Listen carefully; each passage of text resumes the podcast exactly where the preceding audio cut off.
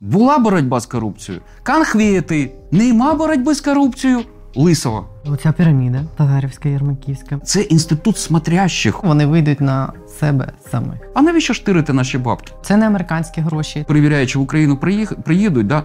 По Хрещатику погуляють, якісь проституток тут їм підсунуть, вони їх потрахують, поїдять ікри. Президент про це все в курсі. В курсі. А, він же бачить, що довіра... Бачить, їм війна не пече. Ми так і будемо ловити їх за руку кожного, поштучно. Єбаш невпинно, бо позаді Москва. Питання закрито. Якого біса? Є питання. Питань. Дуже багато питань. Дуже багато питань. Дуже серйозне запитання. Пане президенте, питання я задаю. Ні, ну ми ж зараз, ви ж не прокурор. Питань немає. Вітаю, друзі! Це канал «Є питання», я Олена Трибушна. Розмова сьогодні буде про, я б сказала, великий ремонт країни в умовах воєнного стану. Юрій Ніколов, редактор видання «Наші гроші», через якого певні ремонтні роботи минулого року і почались, сьогодні буде вітати вас новорічною жестю, а я вітаю тебе. Вітаю, Оль. Юра, чому про великий ремонт я цю тему так поставила? Мені здається, є якесь обережне відчуття, що минулого року почали починати виправляти деякі системні проблеми. Там в Міноборони з закупівлями, з дронами, з мобілізацією в Збройних силах. Питання в тому, що цього року цього має бути значно більше, з огляду на те, що грошей критично менше, мені здається, і треба буде ну якось оптимізувати все. А з іншого боку, в березні почнуться перемовини про вступ ЄС, які також зададуть певні рамки е- і певні зобов'язання, які треба буде виконувати. Питання в тому, чи очікуєш ти таких змін цього року, і багато, а друге, це чи можливі ці зміни, якщо не змінювати людей, які ці всі зміни мають втілювати? Ти знаєш, я сповнений, так скажу, обережного оптимізму. Мене зазвичай називають, що я там песиміст, скептик, що ми всі помремо. Але насправді те, що почали робити цього року, двадцять третього, так потихеньку вже чухає, що я навпаки тепер представляю собі табір людей, які, ну, і ми йдемо вперед. Стакан наполовину повний, навіть якщо це стакан з віскі. В будь-якому разі, те, те що відбувається, мені, ну, мені дуже важливо, щоб воно стало невідворотнім. Щоб зробили два кроки вперед, щоб не було потім ото, знаєш, один назад чи три назад. І тому тут дуже важливо буде нам в наступному році, щоб наші міжнародні партнери не забули за Україну.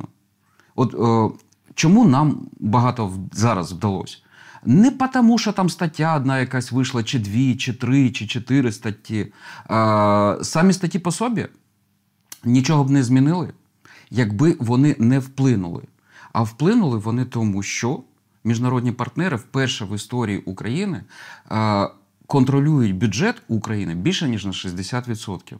От просто. От ем ве еф вже дає гроші на пенсію. Привіт, пенсіонери, ви не знали? Ми живемо, от пенсіонери точніше, на гроші ем ве еф. Бюджетні зарплати теж звідти. Наших грошей, от українських, оце від доходів держпідприємств, там податків, от всього, от любе-голубе, да, от що, що у нас там це, все це йде тупо на зарплати військових. От зарплати військових, виплати похоронок різних і і трошки там ще на те, на збройні історії, які наші донори не оплачують. Отак. Так от, міжнародні партнери, інвестуючи в Україну оці кошти, вони інвестують в демократію. І тому, коли, е, знаєш, раніше ми там випускаємо якісь розслідування, а такі от, знаєш, там Зеленський відмахнувся, побігли далі, велике будівництво, пім-пім-пім, пів-пів. Е, зараз ні. Тому що всі ці статті, навіть без мене, навіть без, без наших друзів, е, колег, які там е, можуть на англійську перекласти, американці самі перекладуть на свою американську мову дипломатії і е, англійською мовою пояснюють Володимиру Олександровичу, що так неможливо. І це цього року кілька разів було, і реально зміни пішли. От я... Єдине, за що жалію, от просто я дуже жалію, це бездарно втрачені понад півроку, поки в Міноборони залишалася ця стара камарилья. Uh, вже от зараз, коли пішли певні зміни, ну, керівництво зараз змінило, я певним чином, скажімо, скажімо так, причетний до uh, фільтрації uh, кандидатів, uh, які займають там різні посади. Ну, скажімо так, uh, пробиваємо тих, хто є, да? uh, тих, кого туди дають. Ну, щоб не вскочило, знаєш, якесь зашкварене чмо. Ви попросили? М? Тебе попросили? Е, волонтерське абсолютно начало, е, громадська активність. Е, тобто е, ми певним чином просто долучені до цього процесу. Це не офіційні консультації, не треба думати, що ми там маємо... Я маю на увазі, це була ініціатива самого Умєрова? Так, абсолютно. Ця ініціатива від, походила від нової команди. Е, щоб ми таку... е, і тому я просто от розумію, наскільки зараз е, пішли е, тектонічні зміни. От пам'ятаєш, я раніше в тебе говорив постійно, що поки е, на потоках сидіти ота генеральська камарилья, яка своїми потними ручонками десятки років тільки й тирила бабки на потоках в Міноборони, годі очікувати змін. Е, поки вони ж нічого іншого не вміють. Вони ж то, е, все одно ж то, знаєш, так, будуть робити трактор, а вийде лада, да? Чи як воно там називається. Типа, ну, да, але не місце прокляте, да? Люди. І от я зараз розумію, що зміни йдуть зверху вниз. Як риба гнила, так вона і виздоровлює тепер. Е, і це...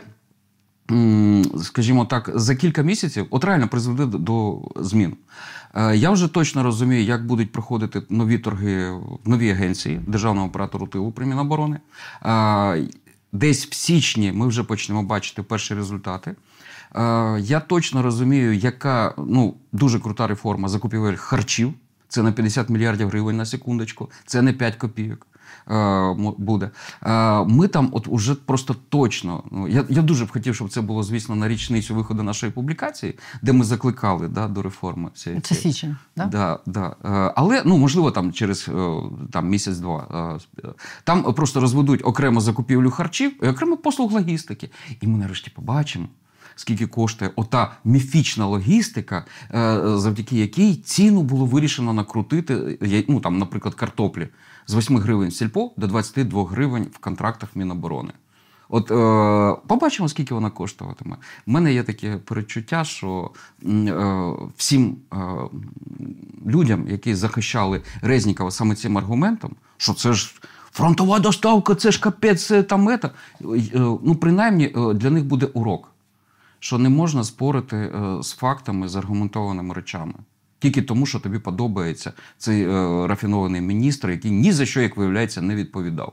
Він ні за закупівлі снарядів не відповідав, ні за картоплю, ні за обмундирування, ні за виплати е, якимось прокладкам мільярдних сум.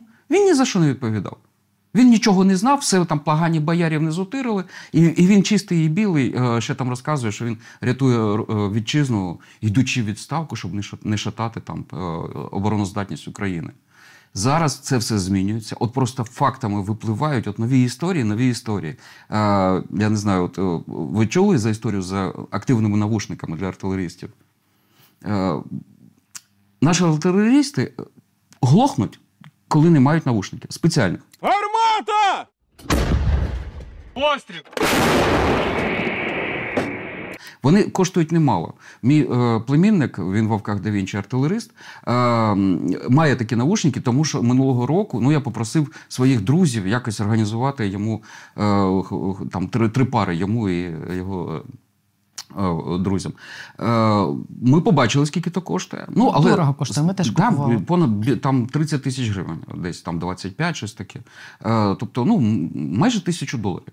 Е, Але це край необхідна річ.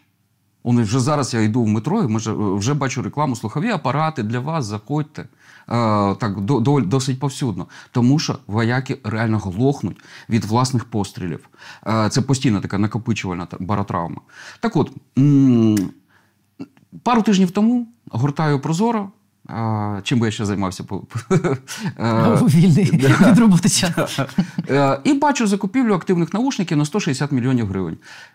О, думаю, ну добре. От, думаю, перевірю, по чим раніше. Да? Бо тут ціна вилізла. Зрозуміло, що купили хороші шведські навушники. Є ціна там двадцять тисяч гривень. Думаю, подивлюсь, по чим раніше. Да? Ну, от, щоб е, з'ясувати, там, знаєш, е, перемогу побачити в тому, що нова закупівля дарує. Е, Але перемога виявилась в іншому.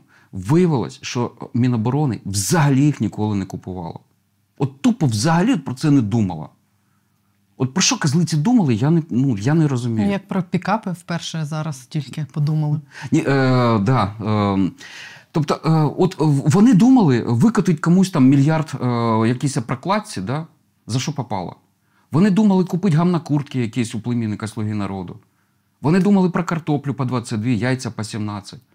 А от активні навушники, пікапи, ой, думають, десь там воно само конденсується з повітря. Ну, люди, люди зберуть, і там, куплять, да, все, там, хтось добекається, щось пригонить. Чому, чого сидиш? Да? Ось, от в чому велетенська зміна. Я завжди казав, і я ще більше зараз переконаний, корупція веде до рукожопія, а рукожопія вбиває. Корупція ж, вона ж е, потребує, щоб її займалися якісь люди зі зміненим світоглядом, і не обов'язково професіональні, так? Ну, бо інші е, риси характеру потрібні. Е, а значить, в результаті негативного відбору, коли відбирається не професіонал, а лояльний чувак, який буде на касу лабати, з іншими просто навиками, е, це поступово вимиває професіоналів. І отак от із корупції, виходить, рукожопія, яке не думає про активні наушники, про пікапи. Воно ж продумає про те, як розпіліть і, можливо, сваліть. І це вбиває, зрештою, завжди. Е, і от ці зміни, які я зараз от на Міноборони бачу, ну реально, е, ну, не скажу, що ще надихають, так аж капець, да? Ну, бо ми, якщо можна говорити, це на початку інституційних змін. Ще дуже багато там треба робити. І, там, і навіть, і, умовно кажучи, в секторі Генштабу теж там багато чого треба ремонтувати. Бо, ну, скажімо так, військова система наша з Радянщини пішла, і глибоко корумпований діпстейт, який вже народив там глибоко непрофесійний діпстейт, вони ж укорінені там. Ну, це, знаєш, як бурштинокопачів наших видьоргувати з землі. Це ж партизанські такі війни будуть, що страшне. Так про те, що Генштаб не може в деяких випадках нормально сформулювати, що їм треба від Міноборони? І це, і, ну, і взаємодії там по військовим частинам. І що там. Але тут я не дуже експерт, так? Я тільки орієнтуюсь на те, що ну, розповідають хлопці. І що з точки зору логіки звучить? Правильно, неправильно? Ну, у мене, наприклад, там, просто як цивільну людину, мені ніхрена не зрозуміло, що, що це значить, щоб списати якийсь ну, втрачений там, боєприпас, чи там ну, зірвали в тебе міномет, а ти там якийсь мільйон бумажок маєш заповнити. Це ну, реальна діч. Або там, е- як дізна... От, мій друг, е- він був поранений ще минулого року, е- лікується в Данії, ну, от йому треба списуватись, да, бо йому там просто осколка міни знесло там, півчерепа. Е- ну, зрозуміло, що його треба списувати. Але я як дізнався, яку процедуру ВЛК проходить, мама не горюй. Сюди приїхати, туди поїхати показатися, тебе відправлять туди, а потім ти поїдеш сюди. І вже тут дадуть справку, щоб туди їхати. Ну, ти ви, ви ну, людини там, ну, він в інвалідному візку. Ну, ну, і, ну, отакої херні багато. Е, звісно, це все треба ремонтувати, бо інакше ми програємо кацапам війну, ну, бо одна дуже дум... розумна людина сказала, що у рашистів виграє війну тільки нова українська армія. Стара радянська армія програє. Палюбе. Ну, тому що в старій радянській армії воюють кількістю складу. І все. Нова армія воює розумно. І, а, і розумно з розумними інструментами. Ну, от я е, дуже добре пам'ятаю цю минулорічну історію з програмою «Дельта». От це, е, її знають всі е, наші вояки. Це дуже розумна програма, яка дозволяє, скажімо так, якщо дуже просто, бачити в себе на екрані меню цілей. Ну, отут рашист, отут рашист. О, можна в координації з іншими родами військ вибрати, куди стріляти. Так от, е- е- військові саботували її впровадження. Саботували аж до розгону людей, якими цим займались. Причому займались безкоштовно для України. Це там донори допомагали. А, сюди в Україну приїжджали представники США, які крутили пальцем отутого і казали, ви дебіли кончені чи що? І от, от такого там дуже багато. А, ну, одним з прикладів цього можна навіть називати те, що а, не можна на от військові якісь а, дані зберігати на хмарних сервісах, навіть Пентагону. Тому що вони мають зберігатись на якихось там... На комп'ютері. На комп'ютері. До якого немає інтернету. І відокремлено відбережи, щоб не хакнули. Боже, о Боже, рани Божі. Тобто рашисти вже застосовують штучний інтелект, ну вони вже для дронів своїх, розробляють штучний інтелект, щоб просто вбивати нас. А ми тут бігаємо з якимись ідіотськими речами. ДБР ганяється за пацанами, які з госпіталю на день там спізнились на фронт. якою діччю всі займаються? Ну, ну, але я ж кажу, добре, що не всі. От Міністерство оборони, слава Богу, зараз проводить правильні реформи по незбройним закупівлям. Там буде певний баланс таємниці, відкритості і, скажімо так, чесності. Зараз наступний крок – це збройні закупівлі. Там теж очікую на зміни і, головне, кадрові, ну, найближчим часом. Щоб у нас вже, знаєш, не було цих підозр, що там, знаєш, шарапав, там пікузив. Це віддали, а це да, ні. Так, так, так, так. Тобто о, в збройних закупівлях очікуємо теж, щоб таких от історій, як о, були з цими снарядами, ну, за які арештовано чиновника Міноборони, там, керівника департаменту, скільки він там, мільярд випхав, да? Більше навіть. Е, да, е, от уявіть собі, він випхав за кордон більше мільярда гривень, а, тільки для того, щоб купити снаряди дорожче, ніж пропонували нормальні постачальники снарядів. Ну, там тридцять відсотків маржі, якщо я не помиляюсь. А, От я більше не хочу, щоб таке повторювалося. І, е, ну, і ще така для мене була теж приємна історія. Це мені один з правоохоронців, який м, займався справами Міністерства оборони, е, десь влітку сказав, от коли е, от уже зрозуміло було, що по харчам правда перемогла, почались щось там. Резніков ще тримався там зубами за крісло, але щось вже почало змінюватись. І от правоохоронець тоді сказав, що, каже, ну, тут, зрозуміло, ціну ж опустили, бо старші Резнікова так побачили, що і відповзли. Ну все, дозволили опускати ціну, от маржу цю, але не до кінця. Бо генеральська мафія – це ще, ще ті перці. Але, каже, частина злодійських намірів, які ми фіксували в збройних закупівлях, не була реалізована, бо міжнародні партнери от почали наводити фокус на це все. Ну, от, о, тобто, о, зазвичай раніше от, американці, європейці там, от, підписують о, з України якусь угоду, від, ну, ем ве еф, наприклад, да? От, типа, ось вам мільярд, а ви нам реформи. І всі здатні були, о, о, точніше, всі ладні були злити всю цю фігню в унітаз. Наші, які реформи? Давайте галочку поставимо, два роки пройде, там з нас питають, ми там має, отут вийшло, тут не вдалося, тут відкотилось. Е, тип, І це постійно прощалось. Ну, бо для ем ве еф ми теж не ключова там якась була історія.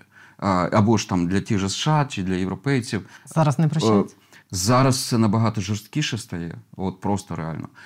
І зараз прийшло нарешті розуміння. От тоді до вторгнення, навіть не до вторгнення, а за останні двадцять років, скільки ми там з ем ве еф і з Америкою пов'язані, ті кошти, які нам надавали, вони завжди були для нас не критичні. Важливі, але не критичні. п'ять відсотків бюджету, ну, може, десять там максимум. Да? Завжди можна було сказати, типа, та хрен з ним, типа, у китайців кредит візьмемо. Але українці так привчали Януковича, що кредити у китайців, типа, це гавно, да? Треба брати не у китайців. І суми зараз змінились. Зараз вже Волінс-Нолінс і Зеленський і Єрмак самі розуміють, що якщо ти аж так... Ну, тебе тупо пенсії. Ти платиш пенсії всім пенсіонерам країни за, от зараз за кошти ем ве еф. От е, сьогодні чи вчора вони виділили чергові півтора мільярда, де так цільовою було призначено на пенсії і на виплати співробітникам Державної служби надзвичайних ситуацій, ну, пожежникам. Е, тобто, е, воно зараз уже так не пошантажуєш і не побігаєш, коли від тебе вимагають змін. І е, я за цей рік... Я щоденно моніторю Прозоро, от дивлюсь е, е, всякі зміни. Я абсолютно щиро кажу, от без всяких там, от этих, е, е, що я там, ну, щоб, коротше, мене не запідозрили в тому, що я продався комусь чи ще щось. Я абсолютно щиро кажу, що по великим закупівлям, ну, от, е, є справжній відкат е, в, в краще майбутнє. Боржі, в смислі, вони да, впали. Тобто, от великі закупівлі, от реально спадає маржа. Звісно, не всюди. От е, залишаються такі заводі, ну, блядь, ти хоч там стріляй. Ну, от там ядерним якимось напалмом треба випалювати, тому що воно ж не розуміє по-людськи. От енергоатом цей. Я конкретно зараз про нього. Е, минулого тижня, от реально, за різницю в один день вивалюють е, два е, великих тендера «Енергоатом» і «Укренерго». Обидва будівельні, там, пов'язані там, е, у «Енергоатома», це ремонт на Рівненській АЕС, У Укренерго це будівництво нової лінії електропередач на Одещині. Ну, це те, що закріплюють енерго незалежність Одещини, бо тож їм як постріляли торік, то у них там постійно на, на межі болтається область. Так от, Укренерго вивело свій кошторис, а Енергоатом ні. В Укренерго я влізаю, дивлюсь, ну нормальні ціни. Ну, іноді навіть, ну от, як гурт відрізняється від роздробу. От, іноді по деяким позиціям навіть так. І незважаючи, що це може про Одещину, де обстріли ну, набагато частіше, ну, ніж десь в Тернополі. Або в Рівненщині. В Рівненщині не так часто шмаляють. А в Рівненщині вони приховали на сотні мільйонів гривень. А що вам ховати, хлопці? Ціну будматеріалів? Це ж те саме, ховати ціну будматеріалів, це те саме, що ховати ціну ЄС Резнікова. Нема ніякого тут сенсу. Нема ніякої військової таємниці. Взагалі нічого. Це просто ціна бетону. Маєток Котіна – це відповідь на запитання, де гроші куплені за сім мільйонів на те, що… Я причому навіть думаю, що це тільки частина відповіді. Тому що тільки цього року, тільки цього року через Енергоатом пройшли отаким чином мільярди. А я, до речі, хотіла спитати, а це чиї гроші? Президент же тоді сказав, що, типу, американському журналісту, це не американські гроші, це виключно наша внутрішня проблема в Енергоатомі. Через да, них же ну, теж західна допомога проходить? Е, на відновлення ну, вони ж дають гроші? Енергоатому, я так розумію, дають в натуральному вираженні гроші, там, в обладнанням чи ще щось таке. Е, тобто, в Енергоатомі крутяться гроші, які е, він отримає від продажу електроенергії. Кому він продає електроенергію? Нам. Ось, ось воно. Це наші гроші. Тобто спонсори нового маєтку Котіна – це нас громадяни Він за мої свої бабки гуляє, розумієш? Ми йому скинулись на той маєток. І ладно би ми з тобою конвенційно скинулись, да? Ну от виходять Трибушна і Ніколов у Фейсбук, кажуть, оголошуємо збір, директору Енергоатому треба, ну, нормальний це маєток, був, він оста... хорошо працював. Це работав. Був би останній наш да. випуск. от, от я тому і кажу, от шурма хочеться платити е, Котіну, щоб у нього було от, на маєток гроші, якщо він там ефективний менеджер. Що стосується моєї команди, якщо я позбавлю своєї команди, у мене вона невелика, п'ять-шість менеджерів, то ми стаємо з вами слабкіше, буде менше ППО, буде менше допомоги. Вийди до людей і скажи. От Котіну треба маєток. А навіщо штирити наші бабки? Е, нема ніякого в цьому резону, як на мене. Е, тому, я ж кажу, отак от і никаються таракани. І от, от Енергоатом, от у мене, от, в, на моїх от радарах, це, е, ну, можливо, от остання такого розміру видима лакуна. Е, де, ну, лакуна я даремно це назвав, це чорна яма. Ну, де так булькаються мільярди. В багатьох випадках відповзають... Е, Фактично, ну от, наприклад, для мене завжди показово були там ціни закупівлі е, палива е, велетенські. Це Укрзалізниця і Міноборони. Ну, це найбільші замовники в країні. Е, за часів Януковича, я навіть недавно освіжив ці дані, е, Міноборони і Укрзалізниця купували паливо е, десь один кома три до ринку. Ну, тридцять відсотків плюс. Да? За часів Порошенка була така крива, але точно пішла вниз. За часів, на початках Зеленського, вона пішла ще нижче. Ну, вони вийшли фактично на десять відсотків. Такої. Це те, що десять відсотків це те, що називаю не ринкова маржа, це переплата. Не треба мені там розказувати, що десять відсотків не стидно. Бо то мільярдні закупівлі, там ціни навпаки мають бути продавлені вниз. Потім, перший рік вторгнення, от кінець двадцять другого року Міноборони проводить якусь загадочну закупівлю у невідомих на досі офіційно компаній, яких СБУ досі не може знайти.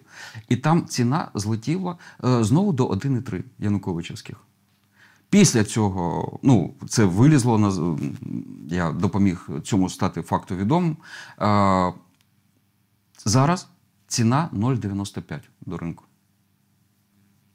Тобто зараз налагоджені поставки дешевше того, що можна було б назвати ще якось нормально. Тобто держава знайшла можливість і інструменти проводити нормальні закупівлі. Те саме в Укрзалізниці я бачу теж по велетенським закупівлям. От те, що найбільше у них, от там паливо, от електроенергія. Е, тобто внизу в Укрзалізниці ще залишилось повно всякого різного, там, де вони самі ще з фонариками не долізли. там, де у нас тирять, да? Ну, знаєш, поки ти там дивишся за десятком мільярдів, ти там п'ятдесят мільйонів ти можеш не побачити. А, і тут їм, я так розумію, треба допомагати, можливо, навіть не завжди ввічливо, да? Ну, щоб не забували. Да? От, бо так дуже зручно поставити касу. У мене цьогоріч один скандал от, символічним дуже став в Укрзалізниці. Це коли на поставку транзисторів та тірісторів, ну, коротше, такої електроніки, назвемо так, для локомотивів, поставили, причому поставили реально прокладку між заводом і залізницею, яка належала дружині голові Бюро економічної безпеки.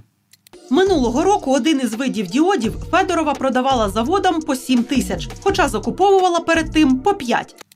Ну от, о, і на неї пішло там мільйонів сімдесят-сто. Це не мільярди, да?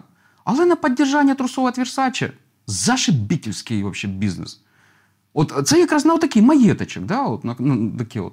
Тобто, знаєш, ти е, голову беба садиш на отакий потічок, да, і все. Е, тобі більше не треба думати, на кого цей голова беб буде працювати. Він буде працювати на того, хто утримує ту фірму на тому потоку. І от таких от е, підсосиків, да, от я, я, я дуже добре розумію, багато там. Але й до них е, доходити ж треба так от, зверху йдучи донизу. Бо коли ти, знаєш, от, одного міністра поміняв, а внизу в тебе нічого не змінилось, а внизу нічого не зміниться. Діпстейт не буде відпускати свій шакалячий хліб. Ну от вони шакалять на наших з тобою грошах, да? Вони е, думають про те, що собі там машину якусь треба купити. І вони ж не думають, там, куди гроші там, насправді краще було б витратити зараз. Ну, їм війна не пече. Ну, і, на жаль, моральних уродів дофіга, але, і, на жаль, ми до цього йшли дуже багато років. Тому одномоментно отак от все не виправиться, але якщо не робити цього взагалі, то це не виправиться ніколи. І от чому я кажу, що в мене оптимізм є, але обережний, бо ми тільки на початках. І е, дуже багато часу потім ще потрібно буде на узвичаювання нових скреп. Бо це ж, я раніше собі думав, чому Зеленський, Єрмака, Татарова це не міняє, оце все. От, от, от, умовно кажучи, Міноборони – це зараз яка, окрема якась вершина, де там щось відбувається. А от отут, да, отут вершина, не відбувається цього. Та що ж таке? Мені якось прийшло в голову, що, можливо, він е, реально думає, що без корупційний скреп Україна завалиться. От, можливо. Чому я так думаю? Тому що от Міноборони і про реформи, які ми там говоримо, це про корупцію на закупівлях. Тобто на витрачанні державних коштів. Так? А є ж, тобто, і там це дуже добре прострілюється. Ну, міжнародними партнерами, громадськістю, журналістами. А є і друга корупція. Корупція на доходах. Корупція на доходах відрізняється від корупції на видатках тим, що це хабар дається за те, щоб отримати якусь пільгу від держави. Ну, умовно кажучи, ти дав хабар, щоби не заплатити якийсь податок в державний бюджет. Ну, умовно кажучи, ти мав заплатити сто гривень податку, ти даєш двадцять гривень хабаря за те, щоб не платити вісімдесят. Оті. Тобто ситуація він-він, да, от, для корупціонерів в цьому ланцюжку. Або ти е, занижуєш митну ставку, теж за хабар. Ти платиш митнику, чекісту якомусь, е, погранцю там, чи ще якомусь злодію, який тебе на кордоні зустрічає, щоб ти не заплатив мито, наприклад, е, з фури цигарок або там, з фури айфонів. Щоб ти там, їх тобі зарахували як тряп'ю яке-небудь. Де мито буде відрізнятися отак от гігантське. Е, оце є корупція на доходах. Так от, е, на жаль, е, корупція на видатках, вона видна в Прозоро. От Прозоро створено геніально для того, щоб висвітлювати те, що відбувається там, і при бажанні ремонтувати. Я кажу при бажанні, бо влада ніколи не хоче ремонтувати. Е, постійно пушити треба. А свого Прозоро або бюлетня хабарів в корупції на доходах нема. Ну, ніхто ж не, не друкує там прайси, е, скільки е, треба дати кому на, там, на якійсь митниці, або скільки занести в ДБР за порішакать якесь кримінальне провадження, яке відкривається для того, щоб ти прийшов з ними порішакать. Да, інвесняня, це про вас. Е, тому е, цей от, великий Еверест корупції на доходах, хабарі, е, він продовжує існувати. І він повністю от зараз е, контролюється е, Офісом президента. Ну, от просто зараз вже влада таким чином влаштована, що, е, от, умовно кажучи, міністерство може позвонити прес-секретарша Єрмака і сказати їм, що робити. Тобто, о, в антимонопольному комітеті, моєму улюбленому, е, за останні місяці сформулювалася нова влада, яка називається так. Прокурор, ну, багато років працював прокурором, два роки побув керівником Донецької обладміністрації, став головою антимонопольного комітету. І з собою взяв заступника ще одного члена АМКУ, таких самих прокурорів, як він, які працювали у нього в Донецькій обладміністрації заступниками. Тобто антимонопольний комітет нівелювався вже до філії там, якоїсь прокуратури. Ну, ми говоримо про зміну взагалі системи влади в країні. Вона зараз розбалансована повністю на користь одного центру прийняття рішень на банковій. Це я констатую. Я вже не дискутую з цим. Я е, розумію, що коли Зеленський сказав, що у нього є п'ять-шість незамінних менеджерів, все, е, він викотив ультиматум Україні. Ну що, типу, вибирали одного мене, але отримали п'ять-шість людей за ціною одного. І без цього він відмовляється працювати. Ну, от, ну ніяк, да? Він не буде їх здавати, хоче стріляти. Звісно, в умовах війни ми не можемо ніяк, скажімо так, дати зрозуміти президенту звичайними методами прямої демократії, що це неправильний розвиток України. Тому чекаємо війни і будемо давати відповідь через п'ятнадцять хвилин після перемоги або ж на виборах. От, і оскільки влада вже така, як є, ну от монополізована, от така, от в своїх там якихось мультиках там е, щось вона там сам, с, собі побудувала всю цю архітектуру. Е, ну що я скажу? Е, вони справді можуть так думати, що на корупції все стоїть, бо вони тільки її бачать. Ну це татаровські ігри от, о, в правоохоронній системі, вони ж тільки його і бачать. У нас вже навіть олігархів класичних не видно, не чутно. Да? От одного там, я так розумію, в СІЗО роздівають, е, бриють, е, ведуть цікаві перемовини про майбутнє медіаімперії плюсів. Я так розумію, що з Фірташем щось подібне відбувається, е, з огляду на те, що відбулося з Інтером. Так. Да. Е, тобто там зміни і в один плюс один, і в Інтері зміни у власності відбуваються. Е, Ахметов затихарився. Ну, от особисто, да? Де Ахметов? Що Ахметов? Uh, і uh, тільки прес-релізи про те, що він працює на перемогу. Ну, справді, його підприємства реально багато роблять uh, хороших ніштяків. Тобто, uh, от якби мене спитали, що Коломойський зараз зробив хороше для України, він, сука, навіть лавочку не покрасив. А, що кіоск обіцяв пофарбувати? Навіть кіоск не пофарбував. Ахметов робить. Що Пінчук робить? Хз, ну, мабуть, щось робить. Так публічно воно не дуже звучить. Да? А, ну, труби для Укргазвидобування робить. От, що, що я можу сказати.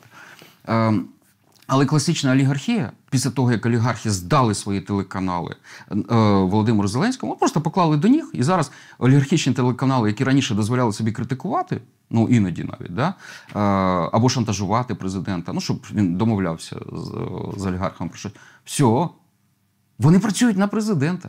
У нас монополія, фактично, президента на інформаційний дискурс в телеефірі. Та хто у нас тоді тепер основний олігарх? Той, у кого а, гроші, вплив на політиків, медіа. Андрій Борисович? М? Андрій Бор... Колективний Андрій Борисович? От.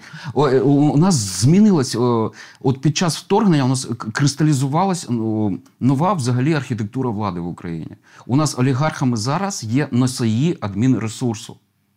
От, о, бо у нас взагалі-то о, шістдесят відсотків грошей Заходу, які сидить і так дивиться, бабки не тирить, да?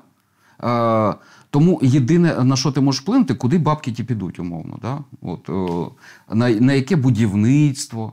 Будівництво та ремонти шкіл – це теж їхні вже тепер гроші. От про те, які наші гроші щодня пишуть, що там відремонтують десь якомусь там Зажопінське якусь е, е, дитсадок. Можливо, дуже потрібно, але по ціні ікс два. Е, це теж гроші вже американських платників податків. Так от, хто куди направить, оце ж і є тепер головна, е, як то, направляюча, приймаюча рука. Вже всі. Я, не, я, не, я, не, я не знаю, що може зараз так порішати Ахметов, от, наприклад. Але я знаю, що може порішати той чи інший чиновник. І е, найбільшу вагу от зараз, причому вже мають, ну, умовно кажучи, не, не стільки голови обладміністрації, а правоохоронці. Ну, у них е, адмінресурс правоохоронців зараз навіть більший. Відкриваєш кримінальне провадження, привіт. Тим більше, що провадження ж можна відкривати дуже інтересними способами. Да? Ну, от, не тільки які ґрунтуються на фактах, а які, скажімо так, відкриваються з метою кошмарінгу бізнесу. От ще одним символом, символом минулого року для мене стала оця активізація Державної аудиторської служби, яка пішла по підприємствам за те, що вони отримували прибуток під час війни. Суки, дозволили собі прибуток отримувати. А самі, цікаво, досушники пробували працювати без прибутку. Ну, наприклад, без зарплати. Ну, от, а що, інтересно ж так працювати, да? А, і причому, що, ну, от у мене, от, це дуже яскравий приклад, там, це стосується українського виробника пожежних машин. Ну, пожежні машини для нас, ну, на вагу золота, фактично, да? Хто гасить після прильоту пожежу? Пожежники, їм треба на чомусь їздити. Так от, вони їздять, на, в Україні є виробники, навіть не один. І от прийшли до виробника, і давай його гасить за те, що у нього там, ну, як останнє, що я читав, дванадцять відсотків прибутку собі дозволив. Е, у мене виникло резонне питання. А якого хрена ви за українським виробником бігаєте? Який платить зарплату в Україні? Податки в Україні платить? Ну, умовно кажучи, українці йдуть додому, заробивши гроші, є на що родину погодувати. Чого ви не бігаєте за слугою, племінником Слуги народу, який шістдесят відсотків заклав маржі в постачання турецьких гавнокурток для Міноборони? Чому за ним немає такої уваги? Чому його не розоряєте? шістдесят відсотків воно навіть від дванадцяти навіть візуально відрізняється. В п'ять разів. Чого ні? Символ? Символ. От це, і для мене це символ того, що, умовно кажучи, ще одна державна структура відчула в собі е, державну вагу, можливість. От, для, і отак от і виходить, що для одних людей е, криза – це можливість тирити бабки, а для інших людей можливість е, криза, от, е, криза – це є можливістю виправити щось. От ми щось виправляємо, а хтось інший е, вважає, що «О, тепер можна тут касу нову поставити, а тут дуже інтересно це буде, коли до тебе будуть бігати за білетиком». Ну, додуматись. Один з найсимволічніших прикладів цього року теж е, – це те, що влаштували касу на експорті зерна е, під, з Одеського порту. Ну, от під обстрілами, те, що вдавалось вивозити. Сука, там поставили касу, уроди. Брали по кілька доларів з тонни, і, і шурували через якісь взагалі кончені прокладки зерно. От, і причому в цій грі брали участь навіть міжнародні е, трейдери, бо, які стикнулися, знову ж таки, з українською системою, що, яка навіть під час вторгнення не могла від цього відмовитись. Тому, скажімо так, мій е, оптимізм є, але він але обережний. А, ні, обережний, обережний. Бо я не маю сумнівів, що, зрештою, от, оскільки ми вже про це говоримо, та, про ці історії, в мене немає сумнівів, що і, і це буде виправлятись. От, я ж кажу. Але для цього дуже важливо, ну, найголовніше, щоб наші міжнародні партнери від нас не відвернулися. Щоб ти не забули. Таку можливість. Щоб абсолютно. Ну, республіканців США, Трамп. Це гасі світ, як кажуть. Його перемога означає все, розбігаємося. Тут же. Хто останній з України виходить, виключайте світло. Європейці, якщо стомляться від війни, да, вони мільйона знак цього там демонструють. Теж. Ну, вони просто можуть, знаєш, перейти навіть звичайний той режим, що типа, ну давайте, ви зробите вигляд, що ви робите реформу, а ми зробимо вигляд, що ми вам повірили. Бо ж зазвичай там оті перевіряючі в Україну приїдуть, да, по Хрещатику погуляють, якихось проституток тут їм підсунуть, вони їх потрахають, поїдять ікри. Ну, секс-туризм фактично. І валять собі назад. А що, прекрасно провело время з туземцями. Вони такі обаятельні. Стеклянні буси, огняна вода, все працює, все біжить, все летить. Ти зараз дискредитуєш міжнародників. Те, чим вони займались багато років до цього, іноді виглядало саме так. І, я, і чому я це критикую? Тому що це ж призвело до того, що ми стали слабкою корумпованою країною. Ну, умовно кажучи, нам їхня допомога теж була потрібна завжди. Звісно, нам самим треба було мінятись. Да? Але ж от ти бачиш, зараз навіть під час війни змін, зміни як важко робити. А, тому... Умовно кажучи, це, ну, це як снаряди. Да? Можна підписати меморандум, що ми вам мільйон снарядів дамо, да? А потім не дати. Ну, сказати, ну, не вийшло. І при цьому викатати претензію, так а чого ви не захопили е, там все до Криму? Так, може, у нас снарядів не було, літаків, може, не було. Що, типа, е, ні, бумажки хороші підписали, да? Ну, воно щось не працює. Не доганяєте, що хто тут винен? Так, і це багато в чому реально була їх провина. Зараз це змінюється. От, я, я що чітко бачу, от цей рік – це для мене дуже важливо. От, я багато спілкувався якраз з міжнародниками і з іноземними журналістами. Реально це змінилось. От саме зараз. Тому я сподіваюся, що всяка та проституція обоюдно лишилася в минулому. А зараз будемо працювати ну, над, ну, як то кажуть, над хардскілами новими, які називаються так, «Єбаш невпинно», бо позаді Москва. Ну, нам відступати вже нікуди. Це все викликає у мене таке питання. Президент про це все в курсі. В курсі. Він же бачить, що довіра бачить. Падає. Він же розумів, в чому причина? Так, да, розумів. І він дуже багато не хотів робити, але я так розумію, що зрештою він щось почав давати дупля. Бо інакше я би бачив в велетенській маржі Прозоро, як і раніше. Картина змінюється по найбільшим структурам. Так, залишаються засекречені структури. Тому цілком логічно припустити, що високомаржинальні закупівлі перемістились туди, де ми не бачимо. В той же «Енергоатом»? Е, ні, «Енергоатом» ми ще хоч якось бачимо. Ми не бачимо взагалі нічого, що відбувається в «Укроборонпромі». Там, наскільки розумію, п'ятдесят мільярдів гривень, ну що найменше, туди пішло. Ніхто нічого не знає, не бачить. З одного боку, зрозуміло, ну, ми ж мова йде про оборонні секрети, да? І тому, якщо вже щось і бачити, то треба дуже добре придумати механізм нагляду за, ним, за ними. Але о, для мене от «Укроборонпром» – це повна тера інкогніта. Такою ж е, ін, терою, е, такою ж інкогнітою до останнього часу було Держспецзв'язку, куди теж е, направили е, от військове ПДФО, от, от, податки, яких забрали з місцевих бюджетів. І мова там теж про плюс сорок п'ять мільярдів, якщо не помиляюсь. Е, закупівлі дрони, на яких йшли, е, е, типу, ну, виявились скандальні. Виявилось, що е, от арештоване, ну, затримане вже керівництво Держспецзв'язку, деякі закупівлі дронів провело, скажімо так, по дуже нерозумним цінам. В двадцять другому? Ні, це, це вже було двадцять третій рік. Вони в двадцять другому році взагалі майже нічого не купували. Бо у нас же ж тоді ото, хто, ніхто не, мог, не міг зрозуміти, а хто які дрони вміє робити, що. Резніков саботував закупівлі весільних дронів, оце, мавіків, аутелів. Ну от реально, він тупо саботував їх. А, і їхні закупівлі масово, я вже зараз дізнався, почались от тільки фактично майже одночасно з його відставкою. От це ще, до речі, один плюс, що е, цього упиря вигнали е, подалі від ну, плюс держави. Приблизно напередодні того о, влітку і почали всі кричати про ці да, дрони. Так, да, да. Я ж кажу, ми, ми, ну, я один з апологетів цієї історії дрони замість стадіонів, ну, е, дуже сильно допомагав донести до всіх, ну, що відсутність дронів нас вбиває. Да? І от тільки, я ж кажу, от контракти почали по мавікам, от великі, Держспецзв'язку почали з'являтися ну, там наприкінці літа. І вони були завищені? По мавікам ні. Тобто там виявилось, не, не було тотальної зради. Ну от просто коли арештували це керівництво, їх арештували ще за попередні оборудки, це ще довоєнно було. Їх не чіпали за дрони, ну от, тобто поки що. Але кілька контрактів були з дуже незрозумілими, так мовити, цінами.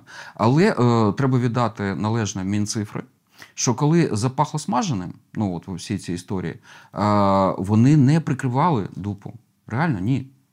По-перше, максимально знизили ціни по тим контрактам, де ще могли. Ну, мовно кажучи, недовиконаний контракт, гроші ще не оплачені. Все там в ноль опускали. Ну, от остатки закривались по нульовим цінам. Тому і тут же зробили те, що ми вимагали від Резнікова тоді на початках. У нього ж були закриті закупівлі. Да? Яйця ж чому по сімнадцять? Бо ніхто не бачив, по чим вони там замалювали. І чому тут аутелі були по високим цінам? Ну, бо ні для кого не секрет, там, що е, перші закупівля ну, от була по високій ціні. Е, ну, майже там вдвічі. Ні, ну в півтора рази десь відрізнялась від ринку. Е, повністю закрита була історія теж. В Прозоро, ну, просто фактично там якісь нікчемні звіти публікувалися, які нічого не говорили. І от коли вибухнув цей скандал, я мав зустріч з керівництвом Мінцифри, проговорили, ну, от як лікувати проблему. Я їм запропонував фактично сценарій Міністерства оборони. Прозорість, тобто публікація несекретних даних в розрізі ціна за одиницю. І причому не по українським дронам, а по імпорту цьому. Ну, ширпотреб оцей. Не треба розкривати військових даних по нашим дронам. Я абсолютно там свідомий, ми в цю сторону ніяк не, не качаємо.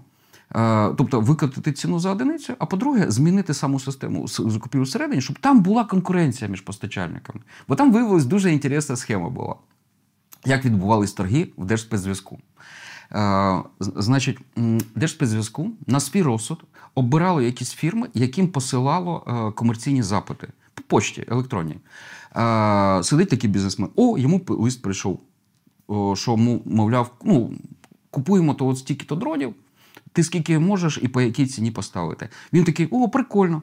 Набирає свою якусь ціну, відсилає їм листа і все.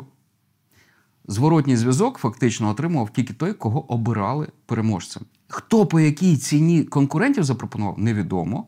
А, і ти не можеш е, наступним кроком знизити свою ціну. Ну, от, наприклад, в Прозоро на аукціоні ти бачиш, якийсь невідомий тобі учасник, там, два, учасник три, вони там закриті на, на торгах, а, знижує ціну. Так і ти можеш знижити, коли розумієш, що ну, початкову ціну ти так, так, е, е, з шапкою на помідорчики закинув, щоб маржі було побільше.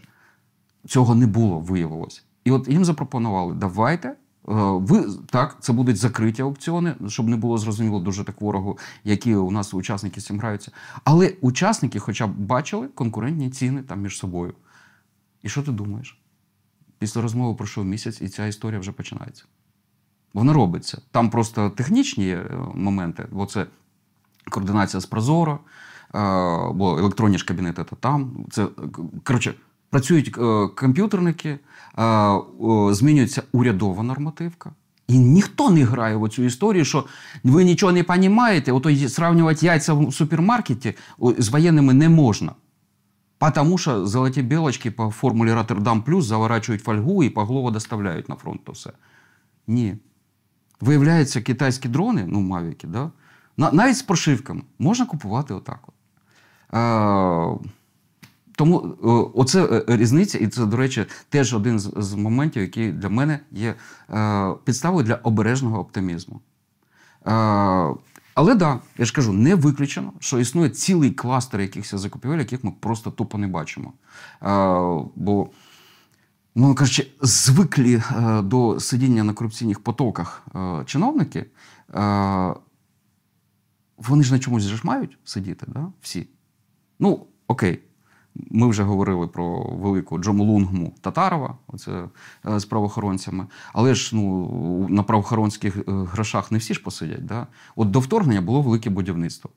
Там чудово з нього зживилась вся там, правляча політична сила. Ну, на конвертах от сиділа. От просто оці неофіційні доплати в конвертах йшли з асфальтної маржі. Бо що вона була найбільша в країні. От до вторгнення десять відсотків всього бюджету десять відсотків всього бюджету – це було тупо на асфальтування. двадцять перший рік – це от останні дані, які там були. В двадцять другому році все фізично посипалось, і в двадцять третьому році це точно не поновилось. Тобто зараз на дороги ми витрачаємо вже якісь розумні гроші, і нарешті ще й дійшло так, що перестали е, навіть хоча б замовляти вже ідіотські ремонти доріг там, до карпатських курортів. Ну, да, можна побудувати хорошу дорогу на карпатський курорт, да, а потім використовувати її як е, дорогу, щоб ми будемо ж, тікати всі з України. Е, от, і, а вони потім будуть казати, ми готовились, да? Оце, щоб Карпати якось. Тому е, це змінюється. Але з іншого боку, якщо в тебе десять відсотків держбюджету, які були ну, в Укравтодорі, кудись перекочували, то за цим треба теж і слідкувати. Е, ну, от, тому зараз у нас от, в ієрархії ну, от, наших пріоритетів це потрібно зрозуміти, як витрачаються гроші в Укроборонпромі. Тобто ми тут не вимагаємо якраз ніяких речей, таких як з Прозоро, але, скажімо так, більше розуміння потрібно. Е, систему закупівель Міноборони і в зброї, і в незбройних вже ремонтується, ну вона фактично вже на марші. З Укравтодором колишнім, до речі, зараз теж плюс-мінус понятно, для мене там цілком зрозуміла картина, вони реально зараз намагаються і змінити і правила гри, по яким відбудова робиться, і ціни. От дуже красивий приклад, ще один, у нас ж підсумки року. влітку десь це я робив щось, я хотів порівняти відбудову Бучі. Я по якійсь одній кампанії щось хотів зрозуміти там. Е, побачив її, от вона виграла тендер обладміністрації на відбудову одного з будинків в Бучі. Е, закинув, а що вона ще вигравала? Дивлюсь, а вона за місяць до того виграла тендер самої сільради Бучі на ремонт іншого будинку там же. І тендер Держвідновлення, ну, оце колишнього Укравтодору, теж на ремонт ще одного будинку в Бучі. От класика, да? Красиво для порівняння. Я таки думаю, зроблю табличку. Що, що тут, що тут, що тут. Держвідновлення. Відкриваю. Нормальні ціни. Тендер було проведено по новим правилам, які передбачають, що ще на старті всі бачать кошторис, за який воюють. Тобто відкритий кошторис, ну, це прям, ай, це карамелька прямо, ну, печенька на серце. Відкритий кошторис, це, я ж кажу, це те саме, що от яйця Резнікова. На, на, всім видно, по чим бетон. Всім видно, по чим яйця в каталогу у Міноборони. Так от, коли всім видно, по чим бетон, так де ти там вкрадеш? Багато вже там на коефіцієнтах, на всяких, то вже можна прикурити, але багато вже не напетляєш. Тобто я такий, о, прикольно, тендер обладміністрації. Опа, сразу ціни ікс півтора. Кошторис є, але ціни ікс півтора. Тендер е, Бучі, сільради. Все, нема ні кошториса, нічого. Думай сам, що там за діла. Е, от е, тому е, для мене очевидно, що просто є ще один агент змін. От Держвідновлення, от, е, е, всі знають мій став, моє ставлення до Укравтодору. Я, ну, фактично єдиний журналіст в Україні, який слідкував кілька років за маржами великого будівництва. Завдяки чому це, ну, дало опозиції можливість назвати це великим крадівництвом. Це не був, до речі, мій термін. Це політична опозиція придумала. Так от, зараз я точно так само слідкую за їхніми маржами. Ну, от, останнє, я от буквально в п'ятницю відкрив закупівлю, це ремонт на Миколаївщині, мост, який потрібен для... Ну, коротше, ми там, якщо... Це не секретно, це повідомляли вже. Ми відбудовували там кілька доріг, таких транспортних коридорів, які ведуть до наших портів отам. Ну, у нас зараз це єдине там грилишко, да, от таке от. Тобто, щоб вантажівки туди могли їздити. І от відкриваю мост, там асфальт з урахуванням доставки, от абсолютно ринкова ціна. Бетон, одна марка в мене викликала питання, але він покращеної якості, там морозостійкість інша. Тобто, ну, я, очевидно, там частина робіт буде взимку, тому треба дорожчий, просто якісніший бетон. А ціна, якщо не помиляюсь, від чотирьохсот мільйонів гривень. Якби це було до вторгнення, я б не сумнівався жодного, там, ні на копієчку, що там буде відсотків двадцять маржі жирної, наваристої такої і абсолютно нікчемної з точки зору того, що я на це не підписувався, як на платник податків. Зараз ок. Е, є багато інших прикладів. Ми таки теж ловимо. В тій самій Миколаївській області обладміністрація Віталія Кіма хотіла збудувати водогін за мільярд гривень, в якому майже вдвічі накрутили ціну труб. Водогін, угу. От труби оці, майже вдвічі. Ще один, це ще одна віха цього року. Через кілька тижнів, це не було дуже довго, там депресії, заперечень, торгу, гніву. Керівник обладміністрації Віталій Кім публічно вийшов в ефір, подякував нашим грошам за те, що ми знайшли цього завищення ціни. Я щиро дякую журналістам. Він це пояснив, що підрядна фірма вписала в кошторис просто інфляційні очікування на майбутнє, зайві, да, там. І тому так от вийшло. Він каже, все, ми це виправимо на, там, на рівні оплати. Рані... От, Кличко в Києві, наприклад, так не робить, коли ми спіймали там, з госпіталем ветеранів. Він не хоче змінювати кошториси в ремонті госпіталю ветеранів на Болоні, там теж мільярд. І тому він отримав кримінальне... Ну, ми звернулися в Генпрокуратуру по цій, по цій історії. Так от, Віталій Кім продемонстрував, знову ж таки, зміну. Журналістів не ігнорують, не чмирять, хоча спроба була там на початку у них. У вас е, дочка проститутка, так вибачте, в мене ж син. Це ваші особисті проблеми. А в, ремонтують проблему. І от, е, от оце кайфова е, е, історія з точки зору того, що так, ми ремонтуємо Україну. Але поки там буде оця піраміда, Татарівська, Єрмаківська. Ми так Пост... і будемо ловити їх за руку кожного, поштучно. Постійно. Ми тут будемо називатися ремонтувати, а ці упирі сидять, дочекаються моменту, там, коли міжнародники відвернуться, або там всіх нас заберуть в армію, там вивезуть в посадку, і, ну, нікому спостерігати за, за ними буде. А, і вони такі сразу повернуться назад. Да, це, от, я легко собі це уявляю. От чому я кажу, що е, якось так потрібно зробити, щоб ці зміни стали невідворотніми. Що має статися, ліквідувати щоб президент відмовився від п'яти-шести менеджерів? Він вже зрозуміло, що він не відмовиться. Ну, от, дивись, він е, викотив нам ультиматум. І нам йому відповісти нічим. От з цієї точки зору. Мені здається, є чим. Дивись, якщо недовіра до президента вже зростає. Ну, рейтинги mm-hmm. перед Новим роком показали, що вона падає yeah. по, ну, до всіх інституцій, і в тому числі до президента. Yeah. Найменше, але якщо так буде тривати і далі. Наступного року буде ще складніше. Мобілізація, грошей буде менше.